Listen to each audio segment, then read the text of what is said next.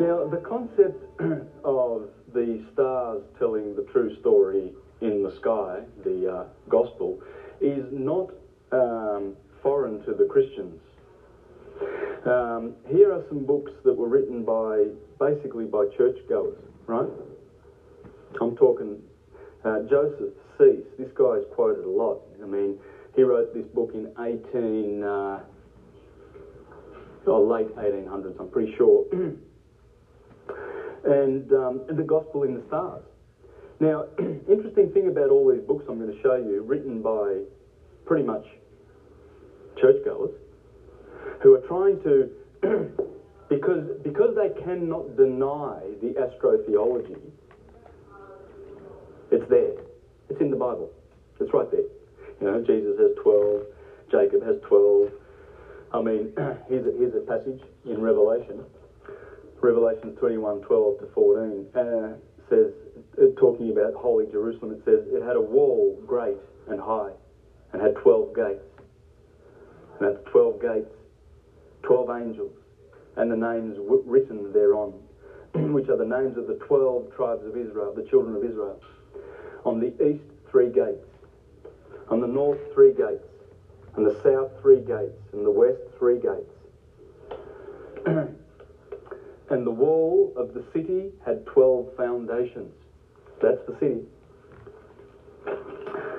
and in them, the, and in them, the names of the 12 apostles of the Lamb, the ruler of them all, the Lamb, because the Son is always called the Lamb, or it is called the Fisher of Men, the Rock, the Twin, the Scapegoat of Israel, the Lion of the tribe of Israel, Aquarius, the Son of Man. So can't deny it. So, can't deny it. So what they do is then they sort of uh, reclaim the story.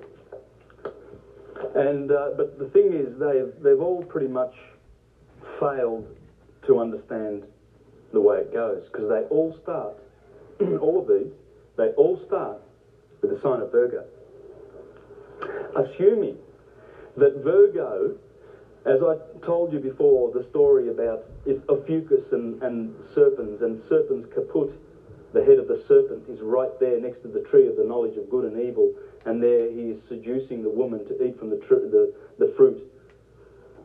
Well, they, they've assumed that the Garden of Eden was here, you see, and then the fall, and we've fallen. And so they've gone around, they've gone around this way, around the gospel, and um, Frances Rolleston did the same thing, contemporary. Uh, here's one God's voice in the stars, zodiac signs, and Bible truth. Hmm. This one's called Gospels in the Stars, and this one's called Mazzaroth, Job uh, 38 32. Canst thou tell Mazzaroth? God says to Job, He says, Can you, uh, do you know the Mazzaroth, the zodiac? Why would God be asking anyone that when the Bible says that astrology is from the devil? Hmm. Well, because when you know, when you know the wheel and how it pans out with Adam Kadmon, the man in the sky, you see, we are made in the image of God. Right? The Elohim, they say, uh, let us make man in our image. That's the image. 48 constellations. 48 constellations go in your body. The ecliptic runs straight through the centre. Aries in the head, Pisces in the feet. The two hands, arms are the twins. there they are. And their decans are also parts of organs of the body. You know, I mean, there's 36 extra zodiacal signs which make uh, the 360 uh, acupuncture points, basically, of um, acupuncture, or 360 degrees of a circle. It, it, has to do. It has to do with these are holy numbers. They're sacred numbers because they are star numbers. That's why you go to a minute star. I mean, it's not only in religion uh, it's not only in religion that this stuff is going on. I mean, let's have a look at something, shall we? This stuff is going on. I mean, let's have a look at something, shall we? When you get your master's degree, see, in the secular world, this is the religious world, and this is how, you know, the buffoons are trying to hide their, uh, their astrotheology. I mean, please, uh, you know, you've got cardinal, deacon, sexton, moon, uh, you've got all this star stuff in there, elder. Um, so, what happens when you are a master? Well, you are able to uh, measure the stars. That's what you are. You're a measurer of the stars by degrees 360 degrees. So you go to university, right, and you study and you learn, and then at the end, they tell you that you are a measurer of the stars. Not the start. That's how you get your degrees. We've got to get our degrees. That's why God says to Job, Can you tell the Mazzaroth? Because if you don't, you're a fool like the rest, like the herd. and that's why this story, this gospel must be told. Because in the gospel is the, uh, the story of the conquering of the Son. It is the story of how the Son um, continues in his journey to return to bring us beautiful fruits and seasons and, and just wonderful things, you know. And he's always there, and we, we copy him. We copy the sun. As the sun goes around and gets born in our head every morning at six o'clock, that would be where you do your thinking, wouldn't it? Hmm. So is it better to get up at six? Probably. Uh, who knows? Yeah. You know, the, the, the rhythms, we, it's always better when you get up with the birds. They say that. It's, and it's always good to be sleeping from, say, 10 to 6 in the morning. And that's where, and that's where there are no vital organs. That's eight hours of sleep that you would normally need. You see, but whereas when the sun wakes up, so do you, in the head, thinking. And then Taurus is eating, the mouth, and speaking. Thinking, Aries. Speaking, Taurus. Doing, Gemini. Mercury, I mean uh, Gemini, uh, also rules the two lungs, which is the Nevma, the spirit. The Nous, the Logos, and the Nevma, the spirit, the air. And the spirit has always been considered to be the creative factor behind the material universe. And God sent forth His Holy Spirit and He created the, the upper waters and the lower waters, right? Because that's the spirit, the doing. Back to this. uh, hi- the hieroglyphs of the heavens. This is a very ancient book. the hieroglyphs of the heavens. Ancient, I mean, you know, a good 150 at least years. Uh, so I'm talking, these people knew, knew this. Uh, but they were all cl- reclaiming the story of the gospel for Christianity because you can't hide it. But they all, interestingly enough, start their gospels from here, whereas the, the gospels truly start from Aries and Capricorn. Matthew and Luke start here with the nativity scene, and Mark, as I've just shown already, and John begin with, See the Lamb of God who takes away the sin of the world. Because as we've already read, this was dealing with death and sin and, and, and, and awful things, whereas now the Son has, you know, returned and repented. Um, so you've got that. Uh, this is an interesting one The Witness of the Stars by E.W. Bullinger. Uh, God's Voice in the Stars, Kenneth Fleming. Peter Lemesurier wrote one.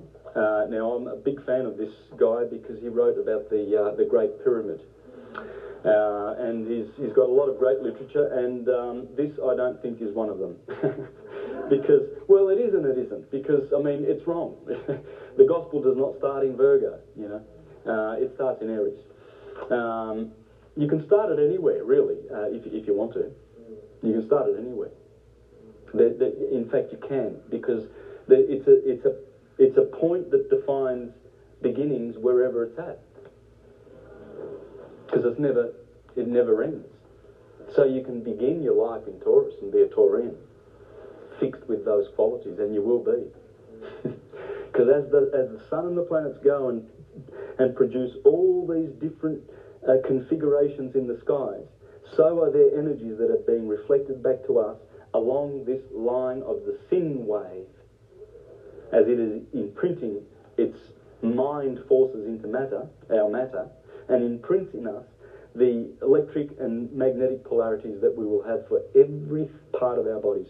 The liver, ruled by Mars, hot and fiery. Uh, the, the lungs, ruled by the moon. The brain, the right hemisphere, Mercury. The left hemisphere, the masculine, is Mars. You know, the, the planets have rulership of everything in your body.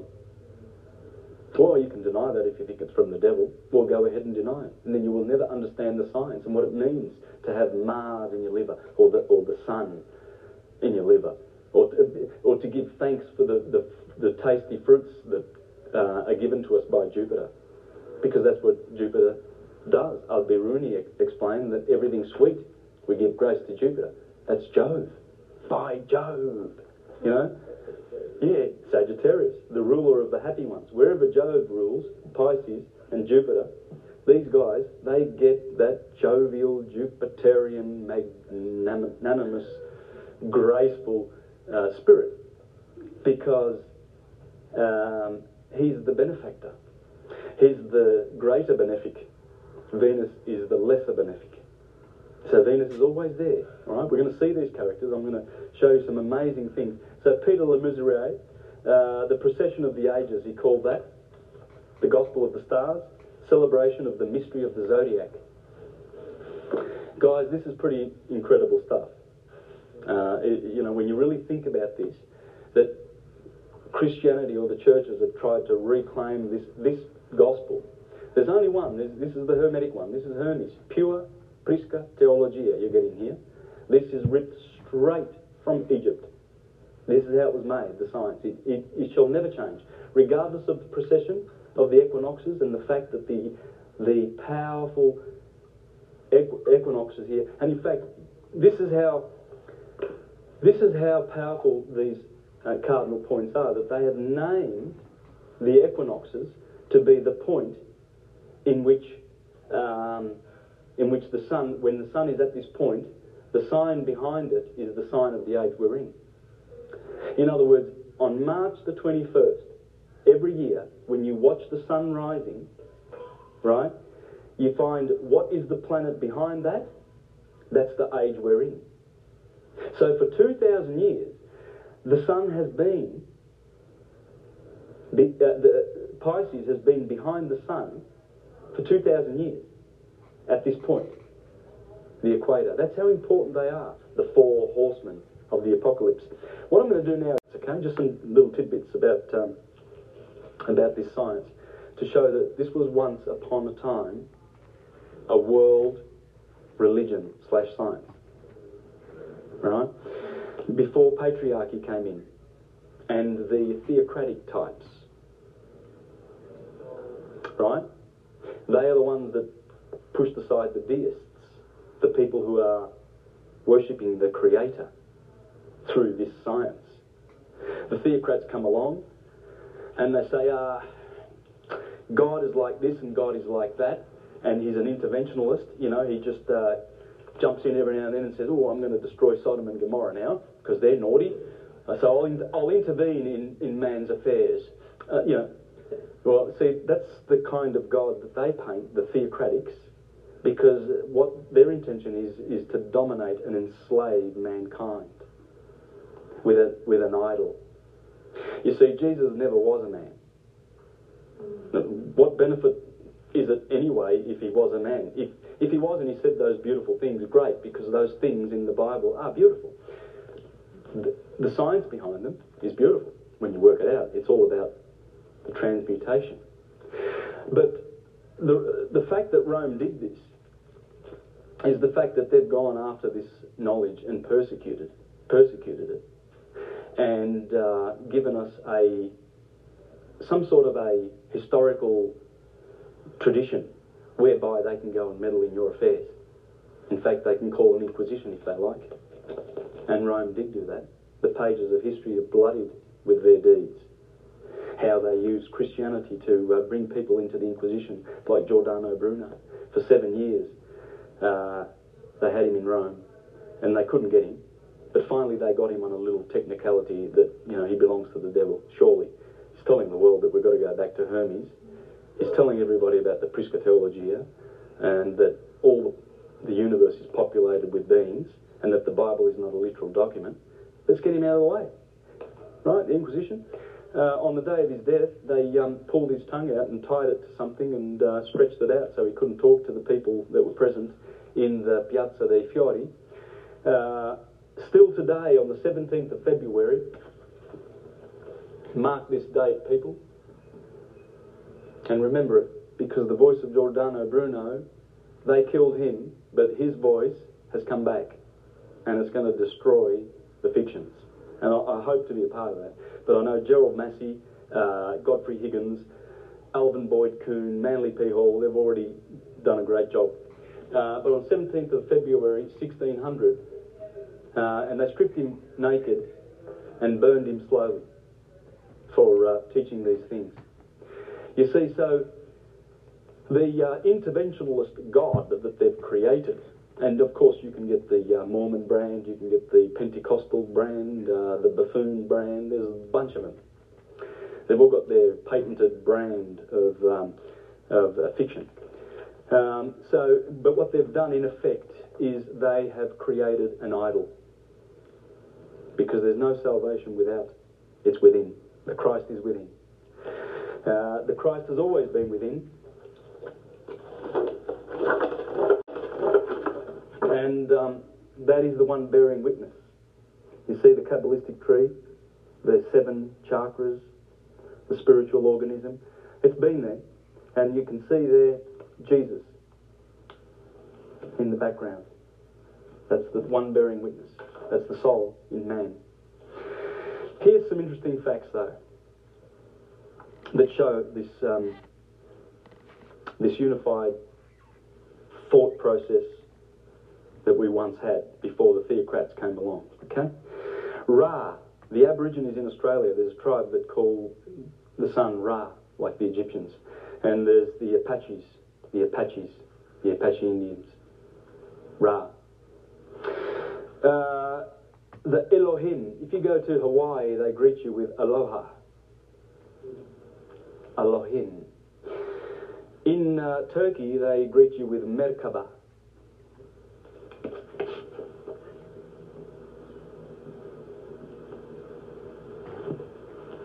Male, uh, a female male vessel. That's the merkaba, the the uh, the star tetrahedron in your body, the Star of David. Okay? That one in a, a star, two of them. Okay? The tetrahedron. Tetra meaning four. Um, Kabbalah, same thing. Okay? And this is an Egyptian word. But they greet you in Turkey. They say merhaba. Like that, right? Uh, the Hopi word for the sun is the Tibetan word for the moon and vice versa. Because they're opposite each other. That's what the Hopi Indians say. They know that. They know that in Tibet, their sun is the moon and the moon is the sun. Respective words.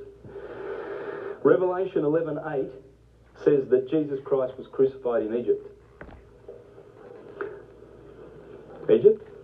No, he wasn't. He was crucified in Jerusalem. No, Re- uh, Revelation 11.8 says that he was crucified in Egypt. Well, this is Egypt. Everything below the kidneys, according to the occultists, was called Egypt. It's red. It's infrared. See, the bottom chakra is red. It's infrared. It's infernal. Whereas the indigo chakra is ultraviolet, or the violet chakra. Ultraviolet, yeah? That's where the love is. And that's where the higher dimensions are in which we will live. There are chakras, there's eight chak- an octave of chakras above our heads. And that's the astral world where we go. And in the fourth one above the head, we reunite with our soulmates. Okay, um, in order to understand that, there's a, a book here, a, a, chapter in this book. This is probably the the biggest consciousness expander that you will ever, ever bump into on the planet. This is all about this. That's where I got it from. Thomas H. Burgoyne. The light of Egypt and the science of the soul and the stars. As above, so below. By the way, that octave is where we're going next. It's an invisible life. This is visible only because our eyes tell us that it's visible.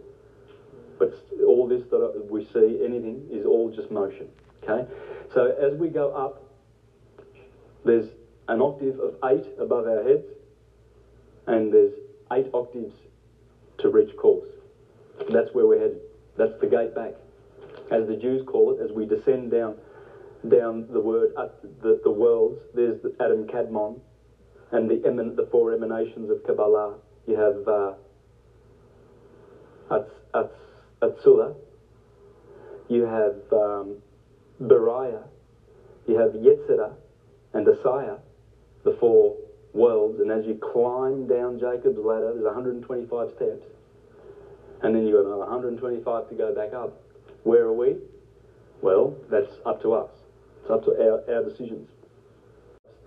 But um, that's why Jesus was crucified in Egypt, because he gets crucified there on the 21st of December, on the solstice. there was a, uh, there was, it's interesting because that's where, where Jesus gets crucified, but he also is born on the 25th of December, right? Well, there was a guy called Cyprian who said, um, Oh, how wonderfully acted, the, acted providence that on the day on which the Son was born, Christ should be born. you know. Uh, but then you get the Jehovah's Witnesses who say, yeah, but the Bible doesn't say he was born on the 25th, so, and no one knows when he was born. Yes, that's right. But the point is, when you, when you apply all of the, the Christian theology and all of their conceived notions and ideas and, and put it onto that, then you get the origin of it. It's, it's there. Um, you see, and look, when, when, you, when you draw this circle and, and, and you put the cardinal points in, that's actually the sign. That's the glyph in astrology for the earth. Right? That. There it is. That's the earth. The sun is that. That dot and the sign of multiplication and addition and the sign of division and subtraction, right? They're all in there. This is earth, as I've already said, because it, it's, it adds. Uh, where did your bodies come from? The womb of your, your mother. Because the mother is the matter. The father provides a little egg called a sperm, that's invisible, that's the spirit. But once they meet in the womb and they, um, the two eggs unite, um, then they double and then quadruple and then they make the Star of David tetrahedron, star tetrahedron, and then they, and I, and I think that's the last division um, before before it um, just all those original eight cells, according to Drunvalo Melchizedek, uh, those original eight are in the, the centre of our body and are the original cells that we, we kept from our mother's womb, and they make the star tetrahedron. The Merkaba has its centre in there, and that's what's causing our Merkaba, Merkaba spin, right? Um, but the earth sign is feminine and it adds. This is water and it multiplies. Water is generation. Scorpio, the generative area. The moon. Um, and the male signs dividing or subtracting and division. And that's the sun, the dot. All these, all these express the, um, the science of what we're up against. Now, to understand uh, that better, all of this, uh, Alvin Boyd Kuhn, the esoteric structure of the alphabet, and it talks about this. Uh, let me press forward. Now, a lot of people say, oh, but this is only in English. Can't do it in Italian. Oh, yes, you can. I can do it because I speak Italian. There's, there's more connections in Italian, but uh, you just lose all the, all the things. Uh, but I've already mentioned the word bello. It comes from el, Baal. Because if you're as good looking as Baal, the sun, in his splendor, of course you're bello. And the Spanish article for um, the male article, uh, definite article, uh, el. And in Italian it's il. In French it's le. Right? It's the same thing. It's el, it's the sun. And la, like would be in French, Italian, and Spanish, is la. Uh, that would be luna. Yeah. That's what the Elohim means. El is masculine, Eloha is feminine, and the M is plural. Male, feminine gods. Saturn is a boy, Jupiter is a boy, Mars, a boy, the sun. They're all the top top boys. Right? And the feminine ones are below in the in the uh, uh, world. Okay. Um, let's have a look at some characters that turn up in the um, in the Gospels, right? When the sun comes through Libra and gets judged, we've already discussed that. Um, and, uh, and so the betrayal happens, okay? That's the same as um, Delilah betraying Samson. Del- Delilah means the door uh, to darkness. Uh, Layla meaning the night, I think. Yeah, the night. So Delilah is like door to the darkness because she's always there. she rules four to six every day.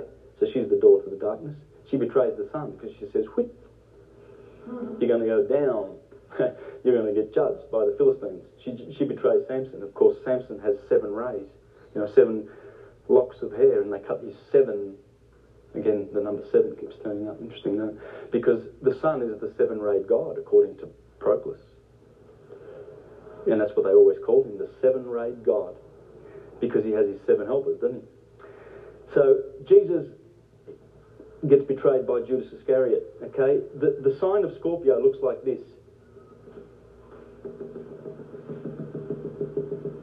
Uh, what would that be in the alphabet? Yeah, beautiful. Judas Iscariot. So when the sun, when the sun, and Antares, the red one, is right here. Okay, double, and then quadruple, and then they make the Star of David tetrahedron, star tetrahedron, and then they, and I, and I think that's the last division um, before before it um, just all those original eight cells, according to Drunvalo Melchizedek, uh, those original eight are in the, the centre of our body and are the original cells that we, we kept from our mother's womb, and they make the star tetrahedron. The Merkaba has its centre in there, and that's what's causing our Merkaba, Merkaba spin, right? Um, but the earth sign is feminine and it adds. This is water and it multiplies. Water is generation. Scorpio, the generative area. The moon. Um, and the male signs dividing or subtracting and division. And that's the sun, the dot. All these, all these express the, um, the science of what we're up against. Now, to understand uh, that better, all of this, uh, Alvin Boyd Kuhn, the esoteric structure of the alphabet, and it talks about this. Uh, let me press forward. Now, a lot of people say, oh, but this is only in English. Can't do it in Italian. Oh, yes, you can. I can do it because I speak Italian. There's, there's more connections in Italian, but you just lose all the, all the things.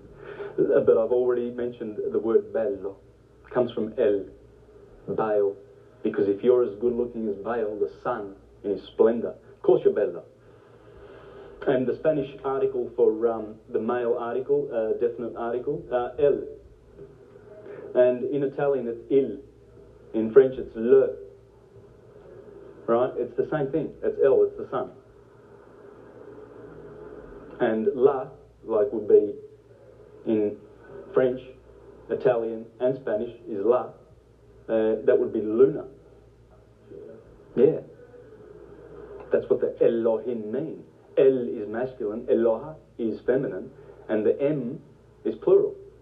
Male feminine gods. Saturn is a boy, Jupiter is a boy, Mars, a boy, the Sun. They're all the top top boys, right? And the feminine ones are below in the in the uh, uh, sub-solar world. Okay, um, let's have a look at some characters that turn up in the um, in the Gospels, right? When the sun comes through Libra and gets judged, we've already discussed that.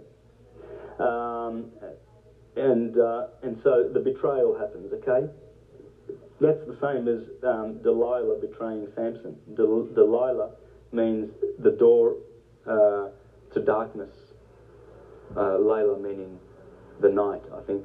Yeah, the night. So Delilah is like door to the darkness because she's always there.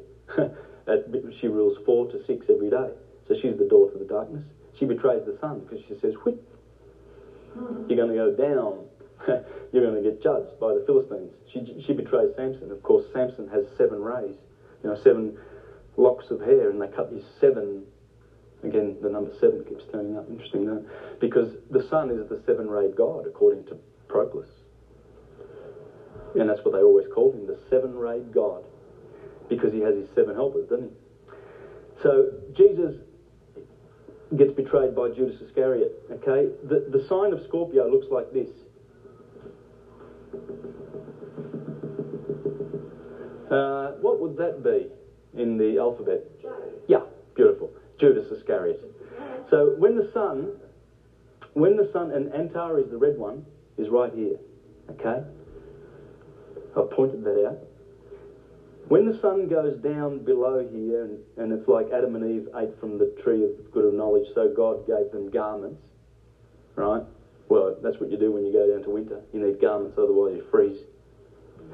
Um, so, but Jesus, he gets betrayed by Jay, Scorpio. Scorpio, the November month. That's the that's the betrayer of the sun. He's always ready to grab the sun and bite him, backbite him, as the sun falls in the fall months. And um, he does that with the kiss, the kiss of uh, uh, betrayal. Because when a, a, backbiter, which was a Scorpio, a scorpion, uh, bites, it leaves, it leaves this mark. So that's why Judas betrays the Son with a kiss in the Garden of Gethsemane Sagittarius. Now, who's in Sagittarius? Well, Draco, Draconis. Right, that's the devil, the dragon. The dragon is here, that's the devil. So in the Garden of Gethsemane, remember Jesus was being tempted, there was the devil there. And what about Peter? He cut off the, um, the high priest Malchus's ear, remember? Malchus, the high priest, servant was there, uh, the servant of the high priest. Peter grabs a sword and cuts it off, and then Jesus grabs it and sticks it back on again. Well, Malchus means the king, right? Uh, so Malchus is, is Mal. Remember what I said about El, Al, El, all that in the, in the Jewish works. We're talking about the sun. So the arrow of Sagittarius, which is Sagittarius is ruled by Jupiter. That's where the Apostle Peter comes in. All the characters are there. There's the Garden of Gethsemane. Draco, the devil. Peter with his sword, who cuts off the ear. This would be considered an ear. Cuts off the ear of the of Malchus. Malchus is the king. In the Garden of Gethsemane, after Judas betrayed the Son for 30 pieces of silver, 30 pieces of silver, that's the moon. The moon's silver because it takes 30 days to traverse a sign, right? The sun. Because 30 pieces of silver are worth about 13 cents. Check it out. That was worth nothing. So, you see, these are not physical events. These are events in the sky, the gospel. Um, have a look at this picture here. The Vesica Pisces. There's the Virgin Mary Remember the two eggs that unite? That is the vagina. Okay? That's why Mary looks like that. Take note. Look carefully. And and and, sh- and yeah, and she yeah, and she is in the Vesica Pisces because this is where the, the soul comes into the world. Because when those two eggs unite, they make one egg, right, in the womb. And then they divide. But as they divide, the soul uh, is supposedly, or, or the spirit is, is in there. And that's what it's, the Vesica Pisces is teaching. See the 12 stars around the Virgin's head? That's the 12 stars. And um, there they are, the Alpha and the Omega, the seven vowels. A, E, E, I, O, O, U. That's the Om, the Amun, the Amen. Um, the Alpha is, there's the Greek word for Selene. There's uh, Hermes, Mercury, Hermes. There's Hermes. Herm- Hermes, or Hermes, the swift of feet, Quicksilver. Mercury's fast, right? Because he's near the sun in just 88 days, whizzing around. All right? But there's a Selene, anything with a Leni, like Jerusalem or Helen of Troy or Magdalene, it's the moon. Uh, Selene, what have we got here? Venus, Aphrodite. And here we've got the I, the letter I. Remember, yes, I E S, the sun, yes, that's his sound. Ilios, or uh, Elios, there it is. That's an E. That's an E in Greek. Aris, Mars, the keen of sword. Uh, Zeus, Jupiter, the blazing eyes of wide seeing. And Chro- Chronos, Saturn, the white hair of Ori. This is the description that the Apostle John sees in Revelation, and he, he actually describes the seven planets. He describes them. The Cosmocratos in the first chapter of Revelation, and he sees some. He sees the the wa- the wave murmuring voice of Selene, the moon, the swift feet of Mercury, the belt around the paps of Aphrodite, the shining face of the sun, Helios, the sword of Ares, the blazing eyes of Zeus, and the white hair of Ori, that's Kronos. He's the old man, and he's the uh, the wicked step stepbrother of Jesus that rules the underworld. You see, he's a very he's not the Messiah. He's a very naughty boy. and uh, and if you get a chance, if you haven't seen the life of Brian, watch it. And watch it and remember what I'm teaching you here, please. Uh, because it makes a mockery of the uh, theocratic system. Uh, the- you know, John Cleese and all those guys, and and Terry and uh, Michael, yeah, they they are historians. They knew the hocus pocus that was going on in the churches and how ridiculous it was. Let's go to a stoning, shall we? You know, all of that stuff. Uh, It's ridiculous, and that's what uh, this is exposing. Let's have a look at some astrotheology from volume two of Thomas Burgoyne's Light of Egypt. Volume one is the one that I say is got to be read if you want to deepen your knowledge further than this. If you really want to further your knowledge beyond what I'm teaching you, I would really go with volume one, volume, volume two. Look at the exquisite stuff that comes out of this. Astrotheology. There is one species of divine revelation which has not and cannot be tampered with. One great Bible, which forms the starry original of all Bibles. This sacred Bible is the great astral Bible of the skies. Its chapters are the 12 great signs. Its pages are the innumerable glittering constellations of the heavenly vault. And its characters are the personified ideals of the radiant sun, the silvery moon, the shining planets of our solar sphere. The simple story of creation begins at midnight when the sun has reached the lowest point in the arc, Capricorn. Interesting. The story, what he's saying is exactly what you just heard, that the story starts here. Well, as I said, Matthew and uh, Luke do start here with the Nativity. All nature then is in a state of coma in the Northern Hemisphere. It is winter time.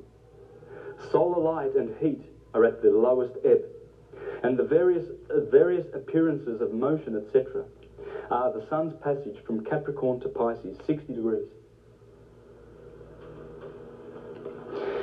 And from Pisces to Aries, 30 degrees, marking 90 degrees or one quadrant of the circle. Then begin, in real earnest, the creative powers. It is springtime. The six days are the six signs of the Northern Arc. That's the Northern Arc. That's what's called the Northern Arc. That's the Jewish menorah. The sun's always at the top. Moon, Mercury, no, sorry, Moon, Mars. Well, anyway, uh, it goes like this Sunday, Monday, Tuesday, Wednesday, Thursday, Friday, Saturday. Saturn's always over here, the moon's over here. The Alpha and the Omega. Remember, the moon is the Alpha, and Saturn, the very naughty boy, is the Omega. He's the end, because he's got the scythe, and he's the end of the cycle. As you come in through the moon, Alpha, you go back through the Omega, and he's got the scythe to do the uh, the cropping, the harvesting of souls.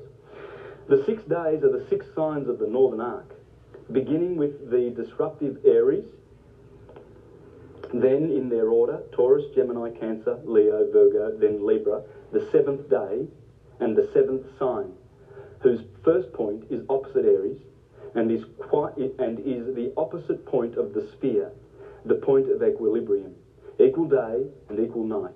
It is autumn. It is the sixth sign from Aries, the first creative action. And so the sixth day following the fiery force, wherein God created the bisexual man. See Genesis 1 5 to 27. So God created them in his own image. In the image of God created he them. A him, male and female, he created them. It is the seventh or the day of the Lord, man, the climax of material creation and Lord of all living things, and he rests in the blissful Garden of Eden, the seventh day, and the seventh sign is the concealed sacred Libra, the perfect union of the senses. Um, then comes the fall from Libra through Scorpio and banishment from the Garden of Eden, because this is the Garden of Eden.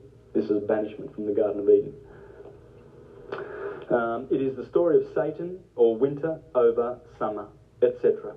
It is useless to repeat the same old story, same old, old story. Put two olds in there. Uh, the yearly journey of the sun around the constellated dial of deity is the astrobasis of all primitive cosmology. Hermes Trismegistus. If you want to see the origin of the Gospels, read this. Okay, this is the uh, divine Pymander. Pymander is the mind of God. It's the space. Right? That's the mind over the matter. Pymander, and this is, um, look, I can read portions of this, and you will, you will see, uh, here we go. Verse 5 Out of the light, holy word Logos descended on that nature. Hmm, interesting.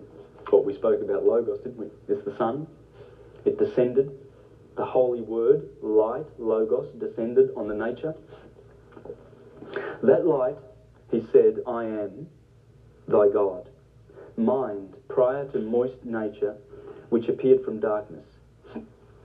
The light world, logos, that appeared from mind, is Son of God. This is, this is um, incredible how many similarities there are here to, in, in here to the Gospels. Just another point on the languages thing what we spoke about Logos, didn't we? It's the Son. It descended. The Holy Word, light, Logos, descended on the nature. That light, he said, I am thy God. Mind, prior to moist nature, which appeared from darkness. The light world, Logos, that appeared from mind, is Son of God. This is, this is um, incredible how many similarities there are here to, in, in here to the Gospels. Just another point on the languages. I, I was mentioning that about um, Italian and French and everything like that. It's interesting. The sun here is called Horus. He's the boy. Osiris, Horus, Ra, the radiating sun, right? Ra, radiate. Uh, and then here it's called Set because the sun Set. Yeah, and, and Set is the enemy of. The, these are the two warring brothers, right? Horus and Set, Jesus and Satan. Set is Satan. And in fact, uh, Satan exalts in Libra. So Horus exalts here, but Sa- Satan, Set, exalts here because it punishes the sun, right, and brings in the magnetic part of the year. This is all physics. you put your physics hat on when you when you when you're looking at this. Well, the Italians say um, hour.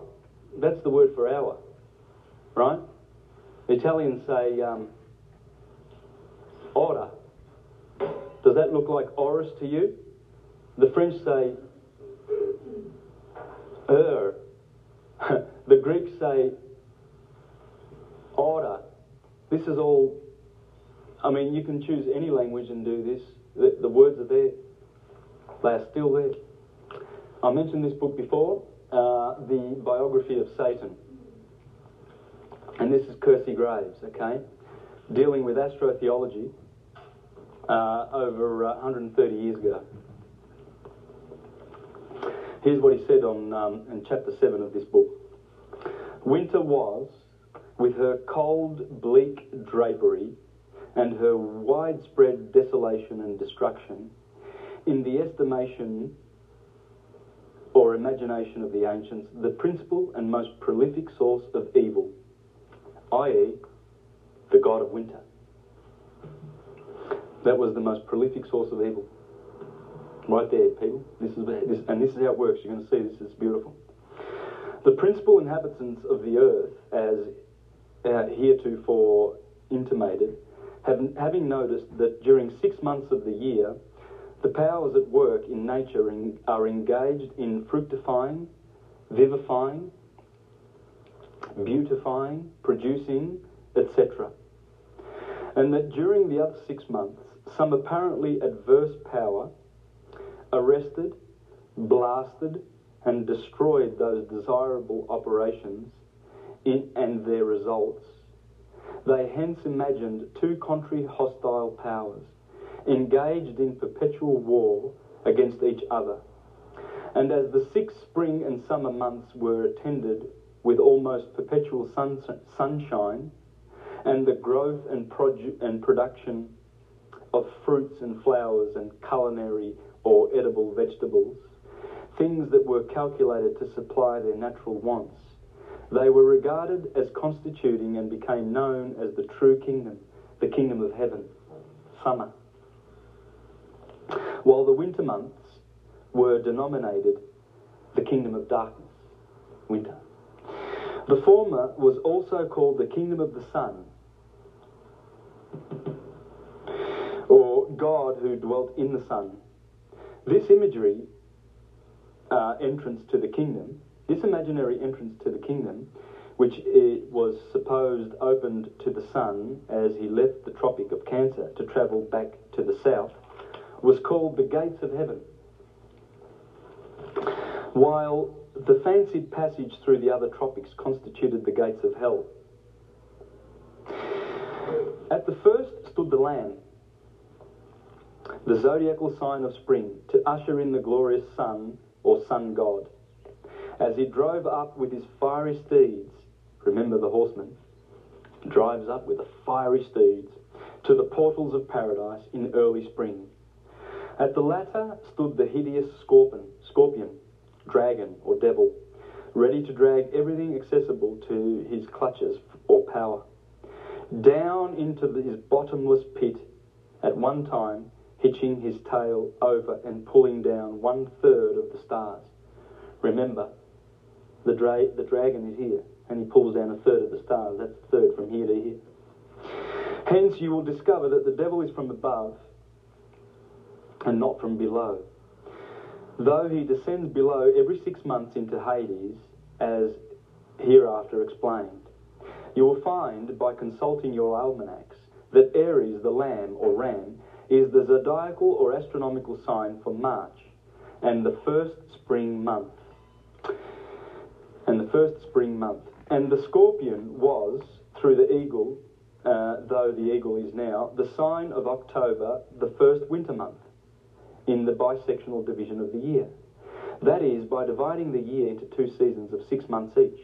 St. John speaks of the dragon having power to hurt the five months. And astronomically speaking, he does hurt the vegetable production of the five principal prolific months of the year with a vengeance. They are the five months. These from here, from Scorpion to Pisces. That's the five months that that um, um, the dragon has power to hurt in Revelation, and months that that um, um, the dragon has power to hurt in Revelation. And St. John's monster with the seven heads and ten horns may find a solution in astronomy or astrotheology by assuming the seven heads to be the seven summer months. As some nations divided the year in this way, and duplicating the five winter months for the horns. And then the story of the dragon pursuing, again, you see the seven summer months, the seven uh, white notes of the piano, and the five black notes of the piano. There's always this 7 5 going on. Okay? How easy it is to imagine then, by observing in the almanac, that the dragon or scorpion, the same thing, is the next sign after the virgin.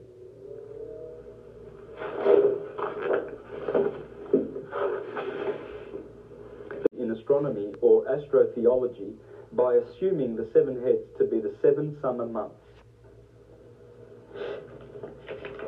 As some nations divided the year in this way, and duplicating the five winter months for the horns.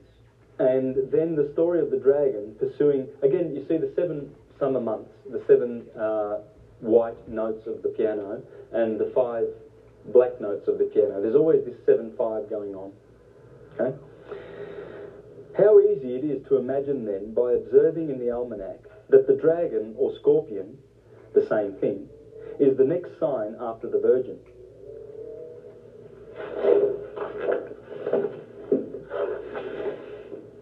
There's the dragon, and um, the next sign, Libra was always considered um, to be, uh, the virgin was always considered to occupy this, the whole of this space.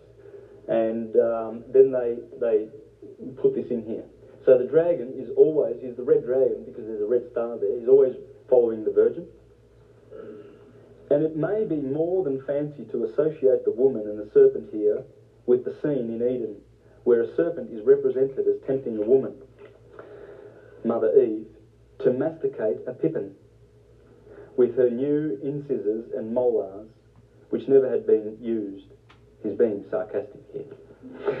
yeah. Uh, and as we find a man also Aquarius among the signs of the zodiac, this may be Father Adam.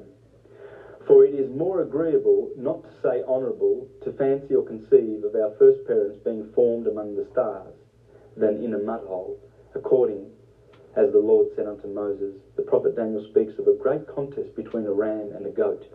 Remember the contest between the ram, uh, sorry, uh, the ram and the goat. The goat rules the solstice. The lamb rules the equinox. Both of these you will find represented in your zodiac and apparently chasing each other through the heavens. Again, St. John's marvellous figure of a woman clothed with the sun. Remember the woman clothed with the sun? There's the sun, the back of her head, and the moon at her feet, and a crown of 12 stars upon her head. Easily understood, it is easily understood when viewed through the astronomical mirror. More appropriately, may the astronomical virgin woman be said to be clothed with the sun than could be said of any other 12 of the other 12 signs of the zodiac, judging from her situation among the signs and her relative position to the sun. There she stands right in the focus of the sun's rays in August. the hottest month of the year, and thus is clothed with the sun more brilliantly than that of any other sign. Of course. Of course, the Virgin is clothed with the sun. And in here, he talks about how the woman is being chased by the dragon, and he follows her into the wilderness. You see, when the dragon, when Virgo goes down below the horizon, anything below the horizon is the wilderness, right? When, when the sun sets, it's gone down into the wilderness. That's what the astrologers um, used to say. So he follows her into the wilderness, right? And then it says that he gouges out a river from his mouth to swallow the woman. Well, what's coming up is Eridanus. Eridanus runs from Aquarius, opposite Leo, right? Eridanus. You'll see it in the sign of uh, Taurus, from the feet of Orion, and from from from Aquarius comes the river. And that's the river in the sky. In Revelation, Jesus has 12 stars in his right hand, 12 congregations that are in Asia. Uh, sorry, uh, seven. Seven stars in his hand, and the seven stars that are in Asia. Now, when you um, when you follow when you follow those um, those stars, the first one, the first congregation is in well, they're all in Asia Minor. Now, Asia Minor is like modern day Turkey, so it goes out like this. Uh, sorry, uh, seven. Seven stars in your hand, and the seven stars that are in Asia. Now, when you um, when you follow when you follow those um,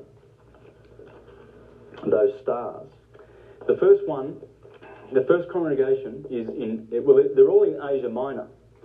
Now, Asia Minor is like modern day Turkey, so it goes out like this.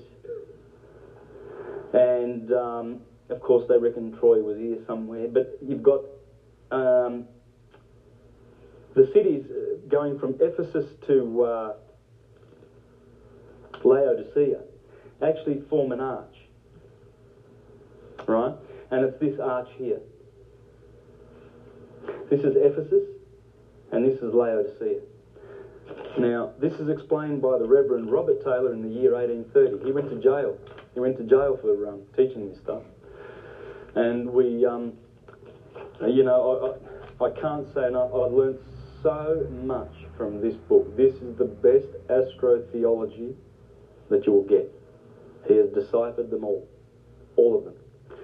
Um, and I've, I've done portions of this in some of my other videos. I've done the um, the Gospel of uh, Luke showing how um, uh, the Virgin visiting Elizabeth and um, and all of that stuff having to do with the Gospel of Luke and the very first chapters um, is explained in the stars.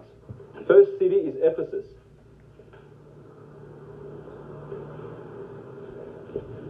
That's the word for Jesus, Jesus. Ephesus from Eph, Ephesos. It's, the writing is very small here. Uh, upon upon Jesus.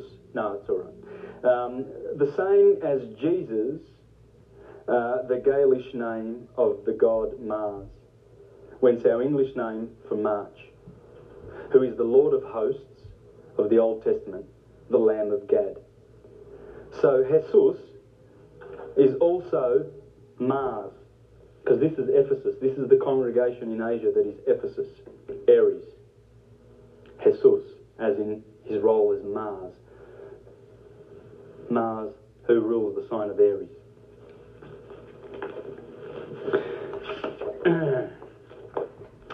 now, the second church is Thyatira.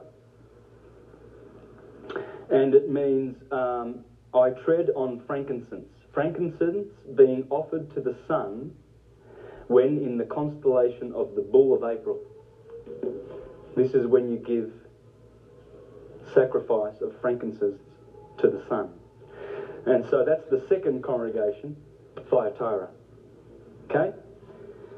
Um, famous for its patience, its labour, and its work in the business of agriculture. Guess what this city's called? We've got Ephesus, Thyatira, frankincense. This one's called Philadelphia. Love of brothers, brotherly love. The third sign. And the third city that is in Asia. This is the sort of this is the sort of sort of stuff that is in this book. It is rich, absolutely rich. And it says uh, Philadelphia, brotherly Philadelphia, brotherly love, the unequivocal characteristic of the two loving brothers, the twins of May.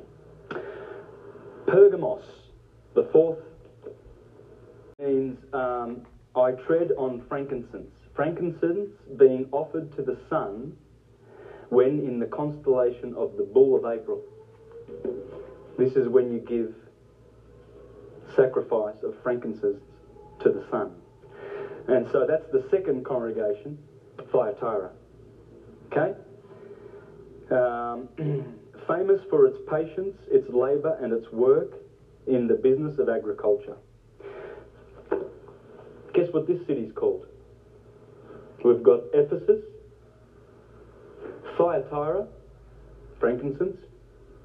This one's called Philadelphia. Love of brothers, brotherly love. The third sign. And the third city that is in Asia. This is the sort of this is the sort of sort of stuff that is in this book. It is rich, absolutely rich.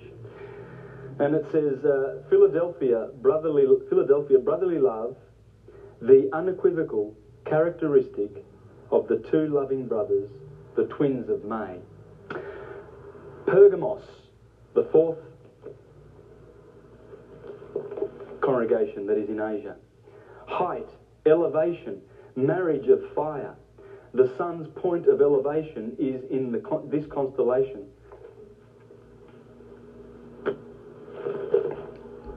Which dwelleth where Satan's seat is.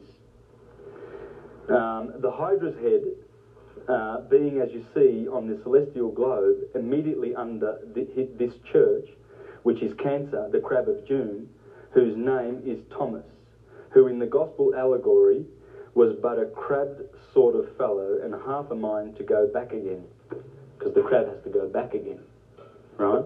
So um, this is the um, Pergamos, the height. The, Pergamos means the height, the elevation.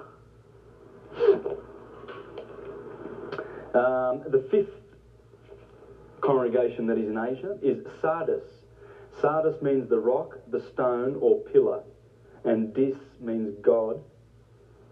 So, and so afterward, passing into the Coptic or ancient Phoenician word Elion.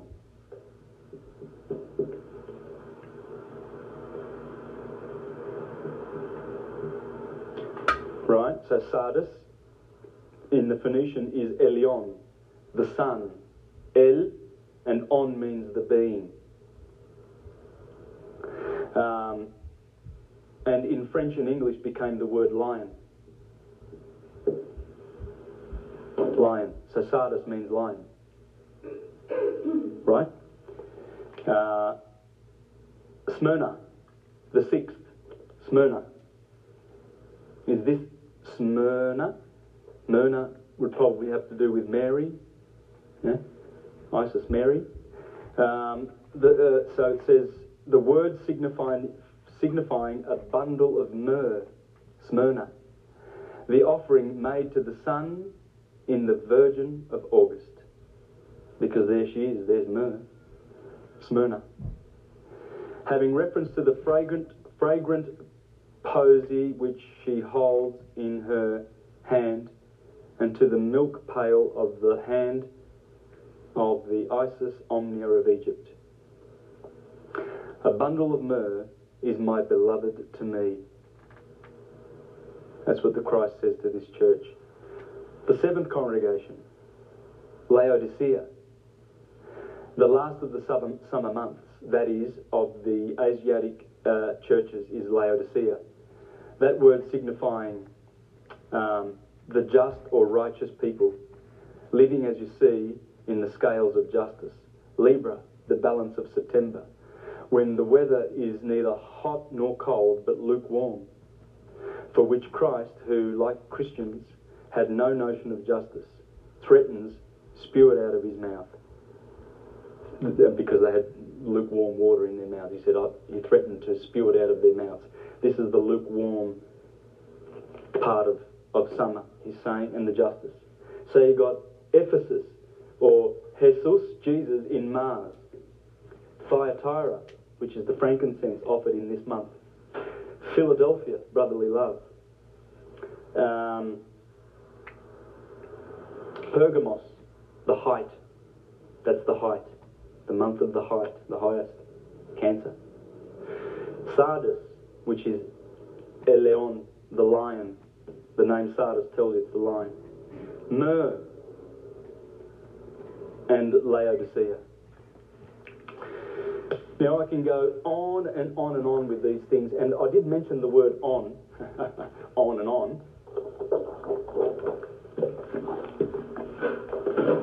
When you turn the light on, um, Pergamos, the height, that's the height, the month of the height, the highest, Cancer. Sardis, which is Eleon, the lion, the name Sardis tells you it's the lion. Myrrh and Laodicea. Now I can go on and on and on with these things, and I did mention the word on, on and on.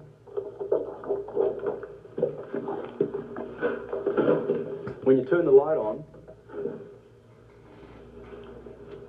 on was the name for, for the sun in Egypt. It's the one. It's the soul. That's what the, the, the name of sun is, isn't it? The solo. Yeah? Or it's called Apollo. Any Greeks? According to Macrobius, Apollo's name is related to the sun. Remember, I said he named all those Dionysus, Sabazius, Horus, Pan, Saturn, Jupiter. They're all names for the sun, right? So he's saying there, of course, Apollo, Pollux and Castor. Apollo is up here. is related to the sun by many different paths of understanding, which I shall pursue in order.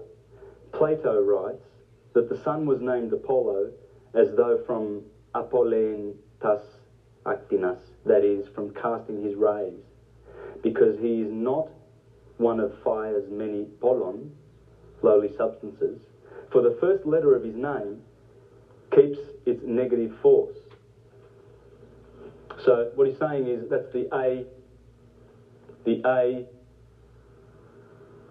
privative or the A privative, right? When you put, for instance, a Gnostic is one who knows, right? And ag, uh, oh well, yeah, agnostic.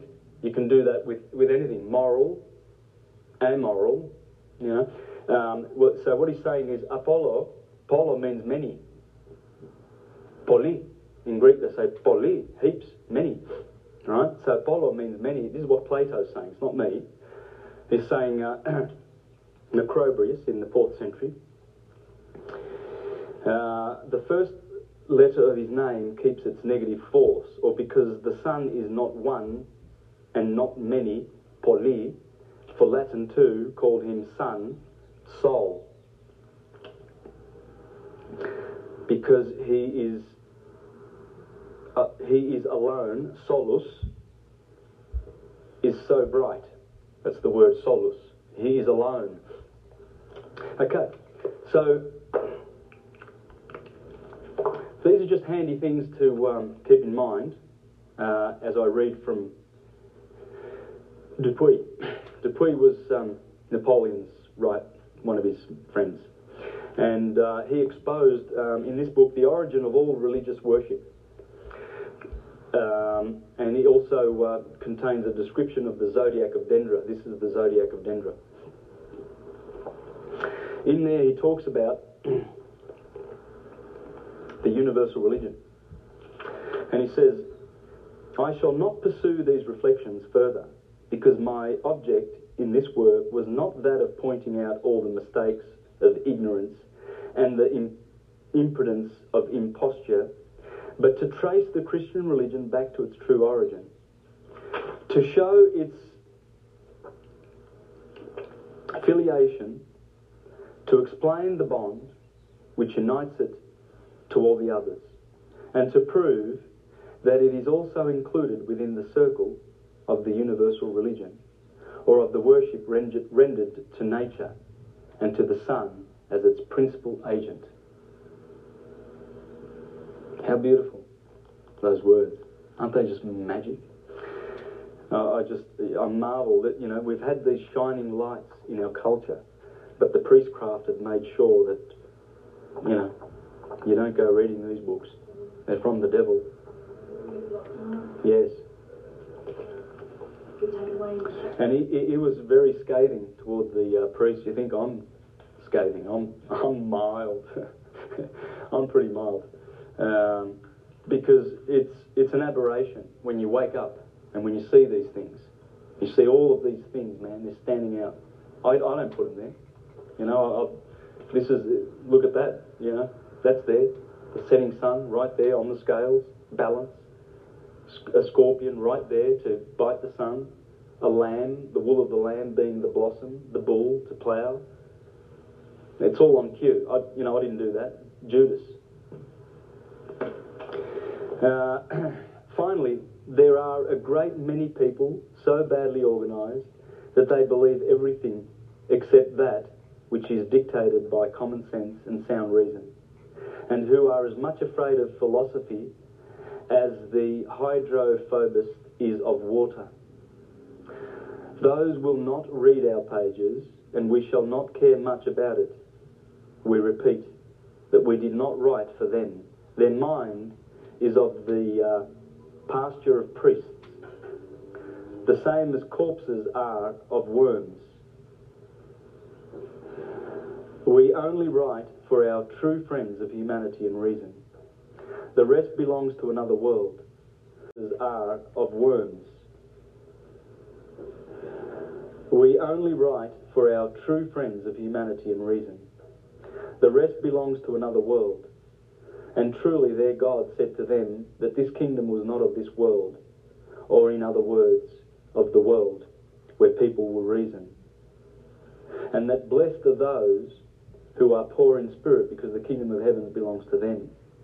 Let them have their chimeras, and let us not envy the priest for such a conquest. Let us pursue our way without stopping to count the, the more or less suffrages which may be obtained by thus offending credulity. And after having laid bare the sanctuary wherein the priest shuts himself up, let us not expect that he will invite those whom he cheats to read our work.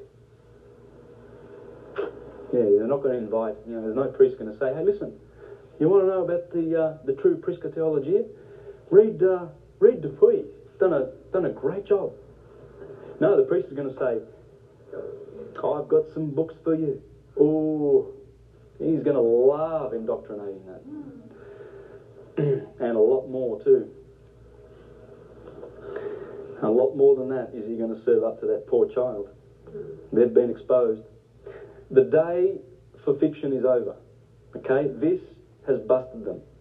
Kersey Graves. Kersey Graves. That's the same book I read from before. Uh, uh, uh same author, Kersey Graves. He wrote in his book, The, the World's 16 Crucified Saviours, he wrote to the clergy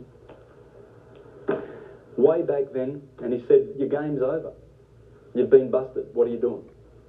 Why don't you go away?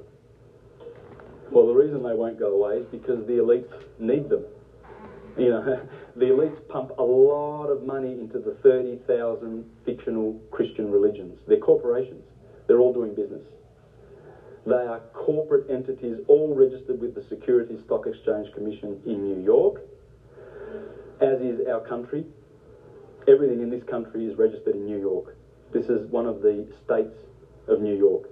This is what they do. The people put money, the elites, into their fiction because it serves them. It makes fools and buffoons and slaves of people and little sheep that they can shear You know, they can uh, fleece and pull the wool over their eyes and lead them to the, the, the slaughter like lambs. There's 30,000 registered ones of these. And they get away with their buffoonery by calling themselves charitable organisations.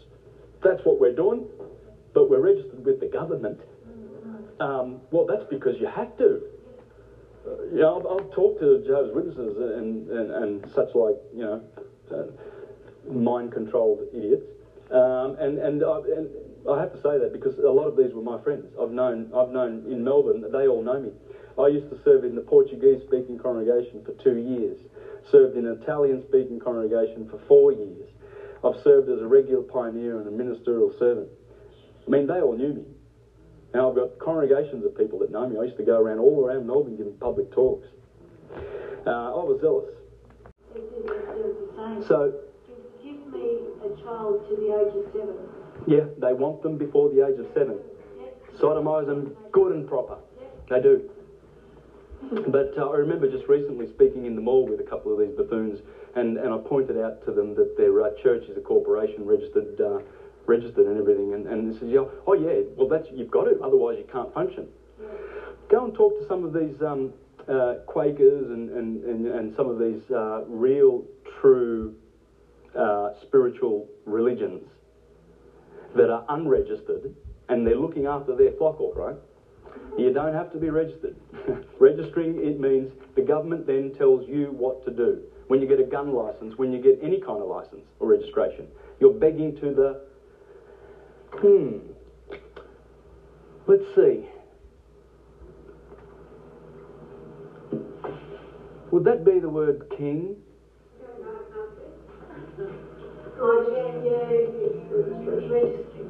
Yeah, so we have to be registered uh, uh, in order as a corporation, uh, in order uh, to function in order to steal your freaking money. That's what it's for. I mean, you look at the Watchtower and Tract Society headquarters, right? Have a look at the mega properties that they've got. They're worth billions.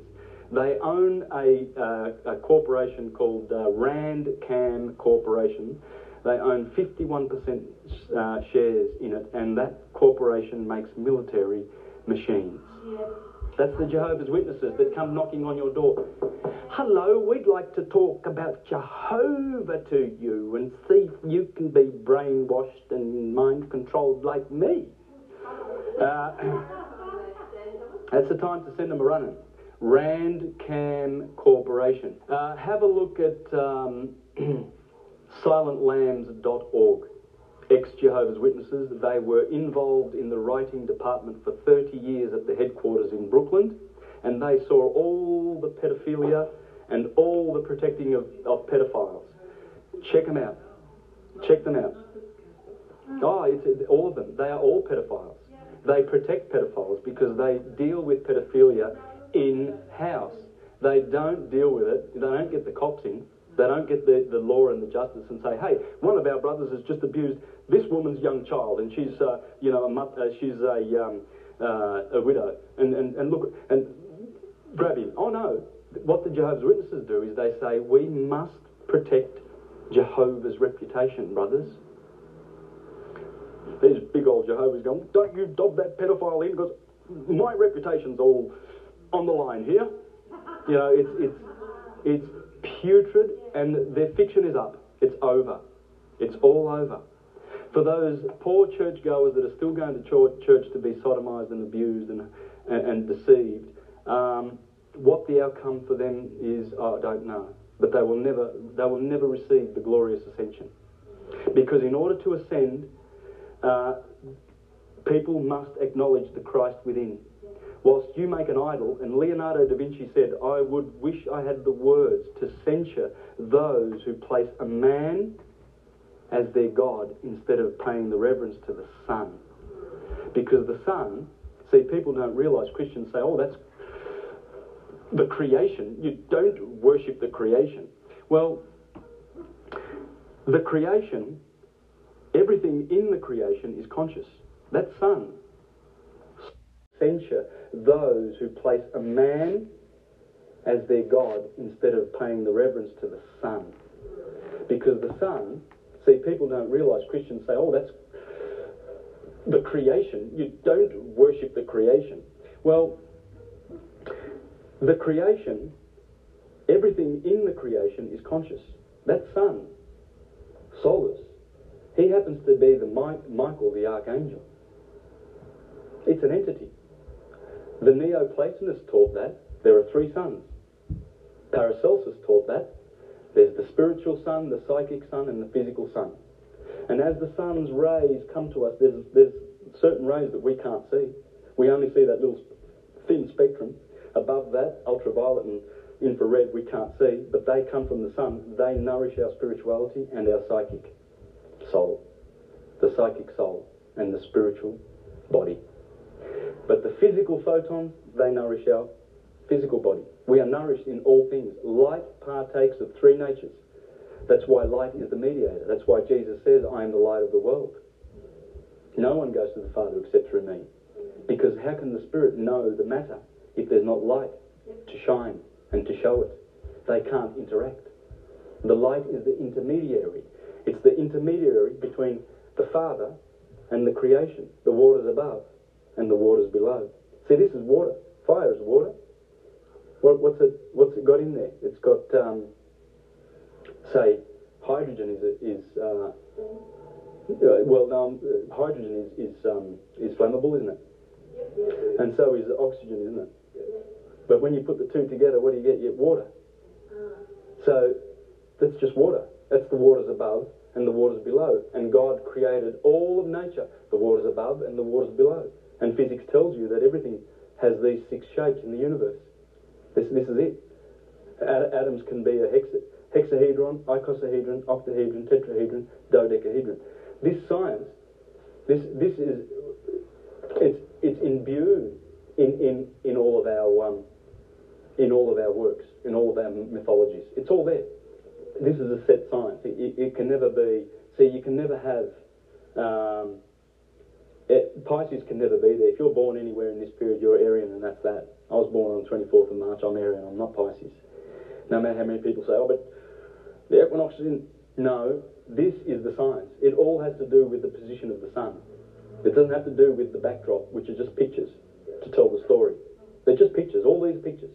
That's all they are. And um, what they picture is how the sun journeys through the ecliptic and he makes all these seasons 12 different seasons, 12 different natures. You see, and as we come out of the age of Pisces, defeat, and enter into the age of Aquarius, Aquarius and Capricorn are both ruled by Saturn. You see, Jupiter in Pisces, he's about to give over the kingdom to his father Satan, Saturn. Saturn's going to take over. And all the philosophers, all of them, they've always longed for Saturn's return.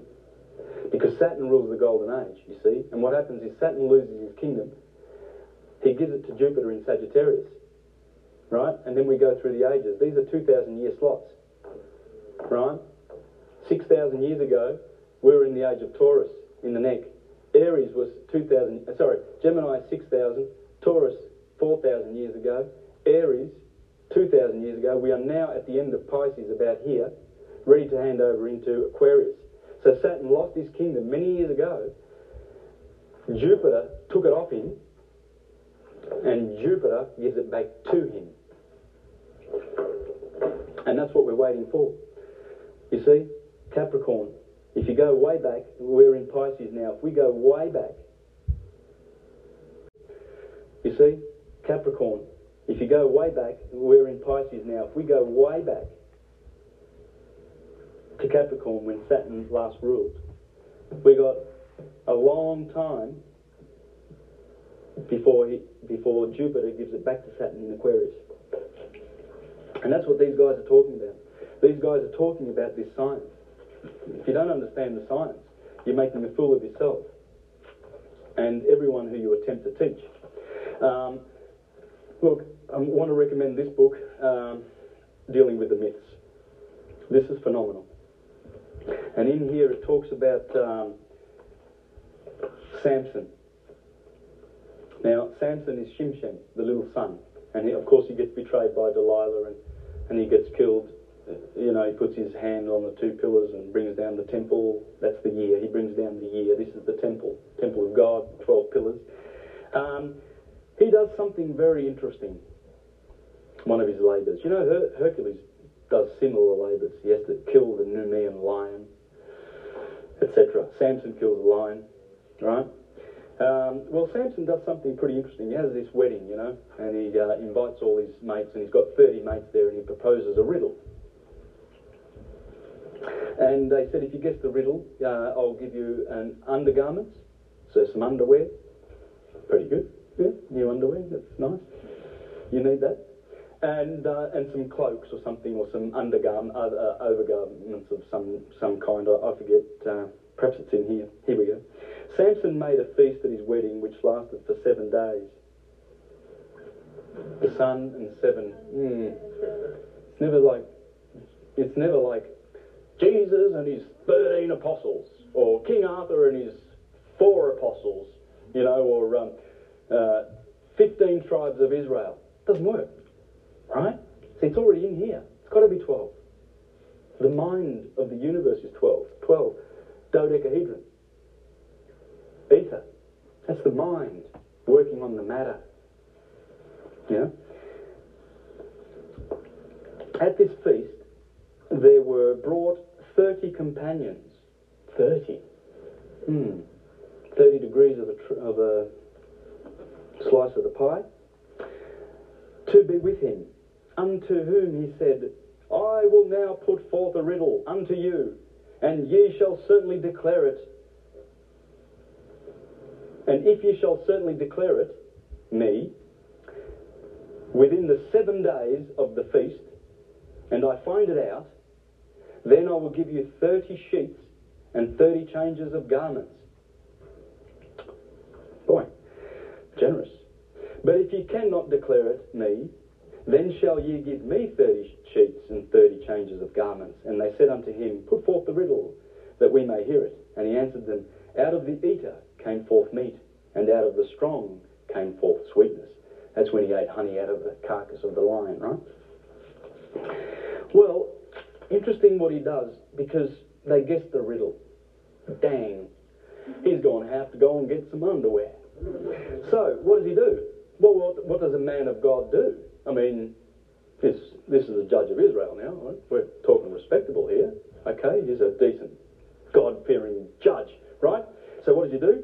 Oh, Samson was then at a loss to know where to get the 30 sheets.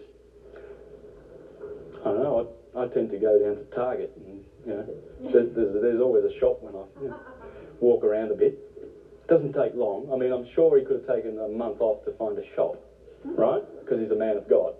But this is what he does. Uh, and he goes down to Ashkelon. Uh, the 30, but the Spirit of the Lord came upon him. Must be a beautiful spirit. And took their spoil. Ah, sorry. And the, the Spirit of the Lord came upon him, and he went down to Ashkelon and slew 30 of them and took their spoil and gave change of garments unto them which expounded the riddle. Yeah.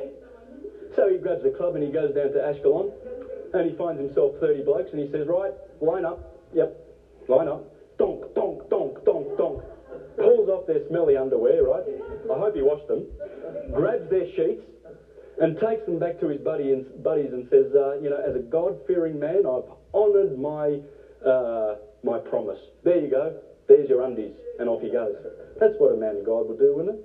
So, so this is what's going on. We're teaching our children uh, these literal stories and horrifying them, rather than teaching them that uh, here's the story. It's not literal, but we're going to teach you the beautiful lesson of it once you master the stories. Then we'll give you. Well, well, it's all about the son conquering the son Samson conquering the, the various signs. You see, when he goes through, kills the lion, that's when he's going through Leo, the sign of Leo. That's in the summer, and the lion has been slaughtered. The blood of the lamb is when the sun goes through March, April, and slays the lamb, and the lamb is given on behalf of the children of Israel, and the scapegoat of Israel. These are all symbolisms of the stars, you see, because as those stars come back round all the time, there are seven heroes in here, okay? Hercules is in there. Ophiuchus is in there. Orion in Taurus. Perseus in Aries. Uh, Cepheus in Pisces. They're all there. And as they come around every year, you watch for them. Ah, Perseus has come up. Right. That means something. And he's always the coming one. That's why Jesus is Jesus, the coming one. Because as those heroes come up, they all represent Jesus. They all represent the Son, because the Son is in them. It's the Son in them that makes them the hero. So when the Son is in Scorpio, he's glorifying the Ophiuchus and Hercules. And, and that is Hercules in, in the sky. And he's performing his 12 labours. The Sun is always labouring as it goes around. It goes through and slays the beasts that it lives with and, and, and revitalises the seasons for us. And it's going through our bodies. Um, there's a situation where Samson grabs 300 foxes. That's one of his exploits. And uh, he puts torches on their tail, right? And he lights those torches and he sends them through the field. Well, I wonder what that's all about. Okay, this is interesting, isn't it? Um, and by the way, there was another judge, Gideon, who had uh, 300 men. 300 and 300. I wonder why these numbers keep reappearing, which reminds me, I'll read something interesting from Joseph Atwill's book in a minute. Please do not uh, let me forget that before I close, because this is what it's all about. Joseph Atwill, please find out who invented, who invented the literal story of Jesus Christ. Flavius Josephus. Did I say Flavius? Uh, would that be the Flavian dynasty uh, of uh, Vespasian, Titus, and Domitian? Yes, it would be. They are the people who destroyed Jerusalem, the Caesars of Rome. They created the Jesus story to enslave Rome and all of her conquest. Now you can see Joseph Atwill speak on YouTube. He's, he's, he's doing, there's lots of his beautiful presentations where he explains, and he's called this book The Roman Conspiracy to Invent Jesus. It is an invention, pure and sweet. The bigger you tell them, the bigger they fall.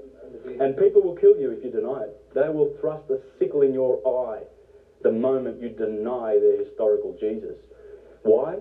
Because of that composite guilt um, uh, you, could say, the consciousness of the fact that he didn't exist. Coming through history, coming through, it's a lie.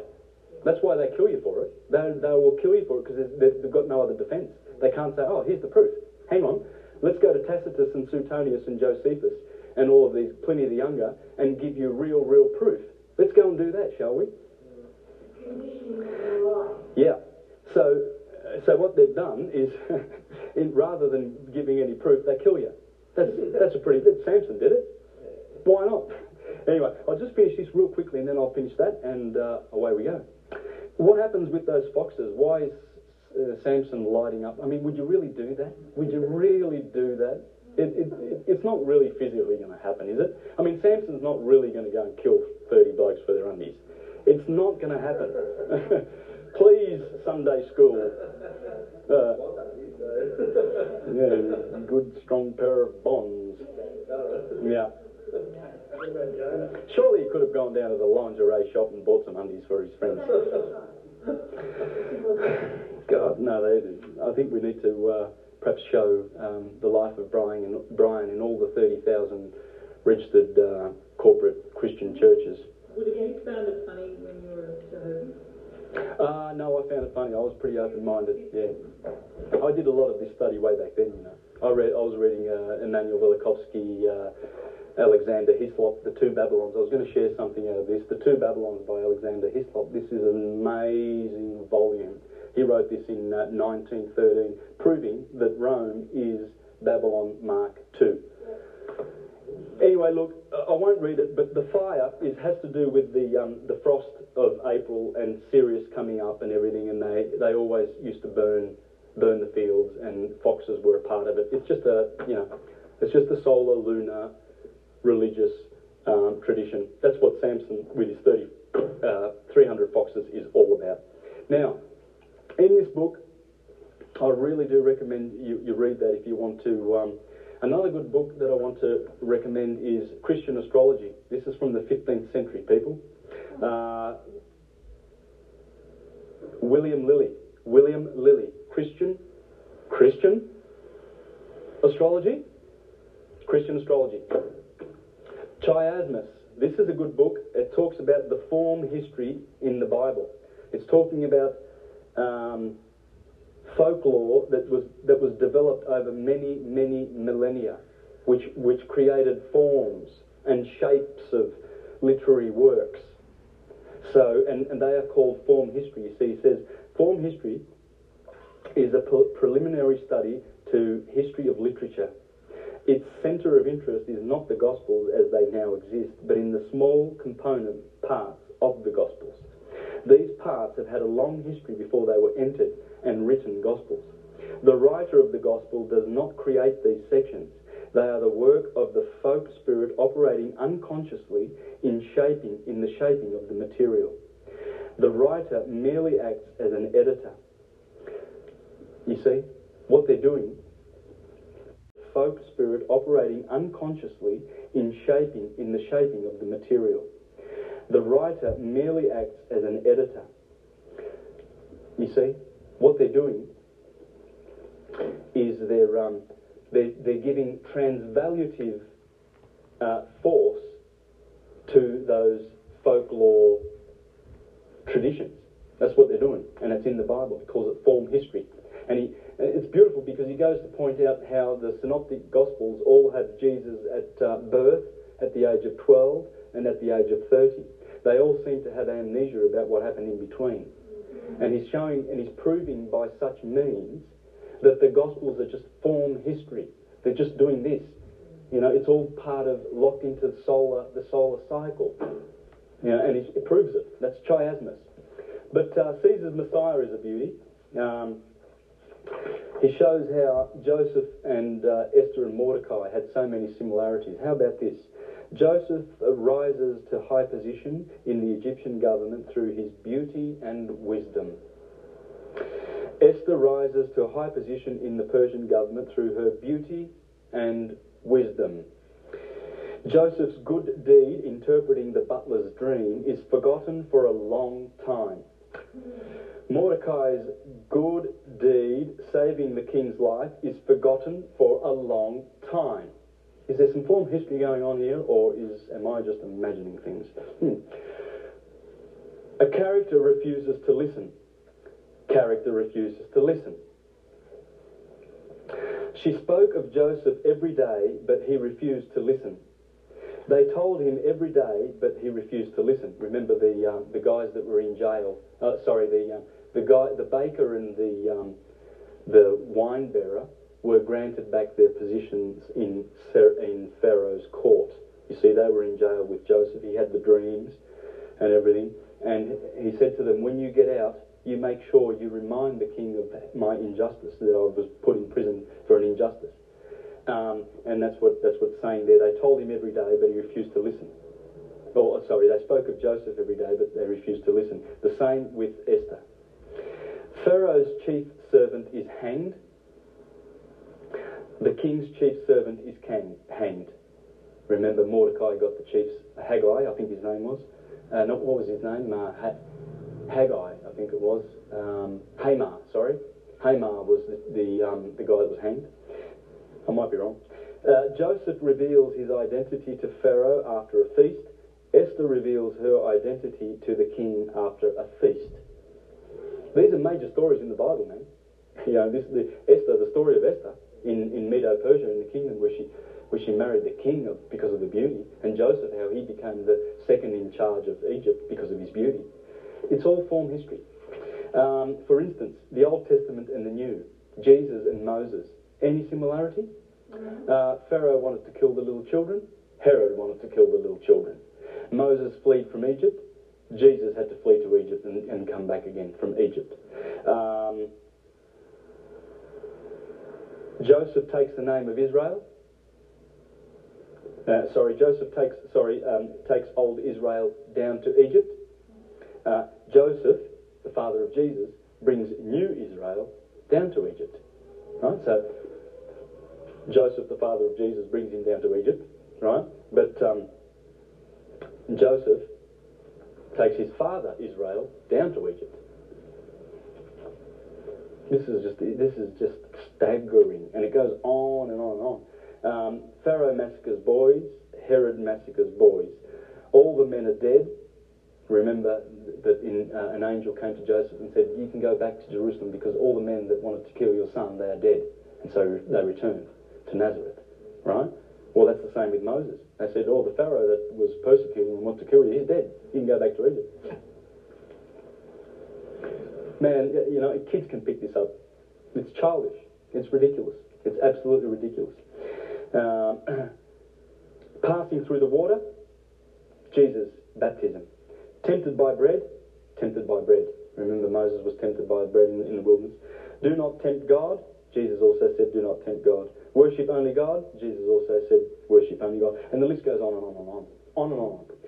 Um, look, I'd like to close with um, some encouragement on a few other uh, uh, products and people that you can uh, look up and reference for this knowledge. Okay. Um, the Pyramid Code is a brilliant product um, dealing with the true origins of Egypt. This is where Hermes, this is where it comes from. And, and, and in here, they, um, Carmen Boulter produced this, and she's done a marvellous job. In here, she interviewed Abdel Hakim Awyan, the uh, Indigenous wisdom keeper, who passed away in about 2007. And he was the, um, the, the man, here's the man that's interviewed in here. So you can grab his wisdom. He was one of the, you know, the one, the, the people who are directly in line uh, uh, uh, and originally from, from Egypt. And um, he inspired these books. So um, Stephen Mehler went down to Abdel and Hakim and um, uh, interviewed him and got a lot of wisdom from him. And these books are showing the true history of Egypt being, you know, minimum 50,000, 60,000 years old.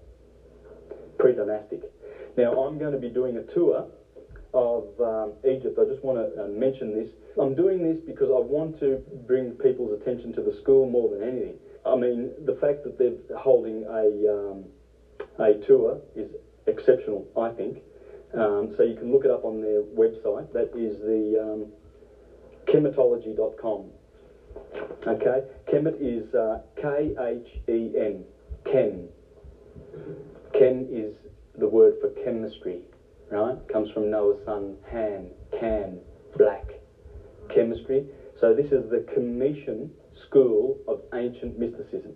So I'm going to be a, a guest speaker with the son of Abdel Hakim Awyan and his wife Patricia Awyan and we're going to be speaking in Egypt um, and go and visiting all the pre-dynastic sites. Okay, showing the true origin of this. This has got to get out there because it's as Giordano Bruno said. Unless we go back to Hermes, the world is doomed because this is scientific wisdom. It's our wisdom. We deserve it. We own it. The elites have come and thwarted it and given us a corrupt. Uh, fictional antichrist system. And that antichrist has been murdering people all over the world. In Africa, Christians are behind all the bloodshed with their corporations. Uh, they conquered the Americas and slew millions, if not hundreds of millions of indigenous people. This land, they, they destroyed, and it wasn't the Hermetists that went before them, by the way.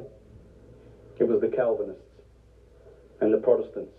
You see, they destroyed the spirit of the Renaissance, the Renaissance, or in Italian we say the Rinascimento, because Hermes, Marsilio Ficino had just tra- translated the, Herm- the Corpus Hermeticum, and Europe was alight with illumination, and the Renaissance flowered. But then guess what happened? Martin Luther, bang, bang, bang, there's 90 theses, right? And they call it the Reformation. And then the Catholics quickly in the early 1500s set about the counter Reformation and founded the Jesuits and countered the Reformation.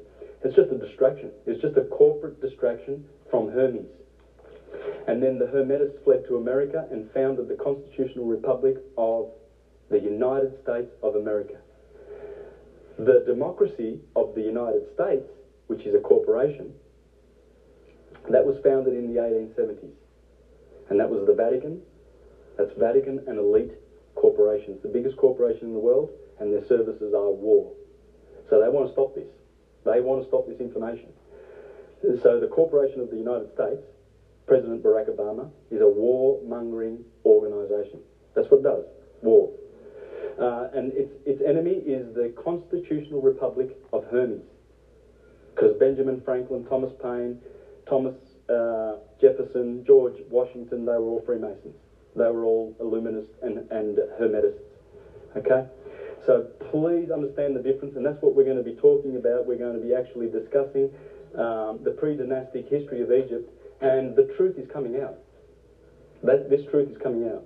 The day of the fiction is over.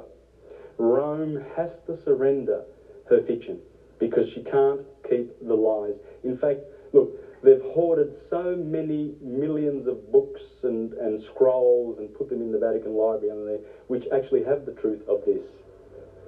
And the time has come for uh, probably, possibly occupy the Vatican and um, possibly uh, deal some justice to the cardinals and the Pope and the biggest corporation in the universe, and uh, grab those scrolls and enlighten mankind with what's in there, because this is the stuff that is our salvation. It's the true science of as above, so below.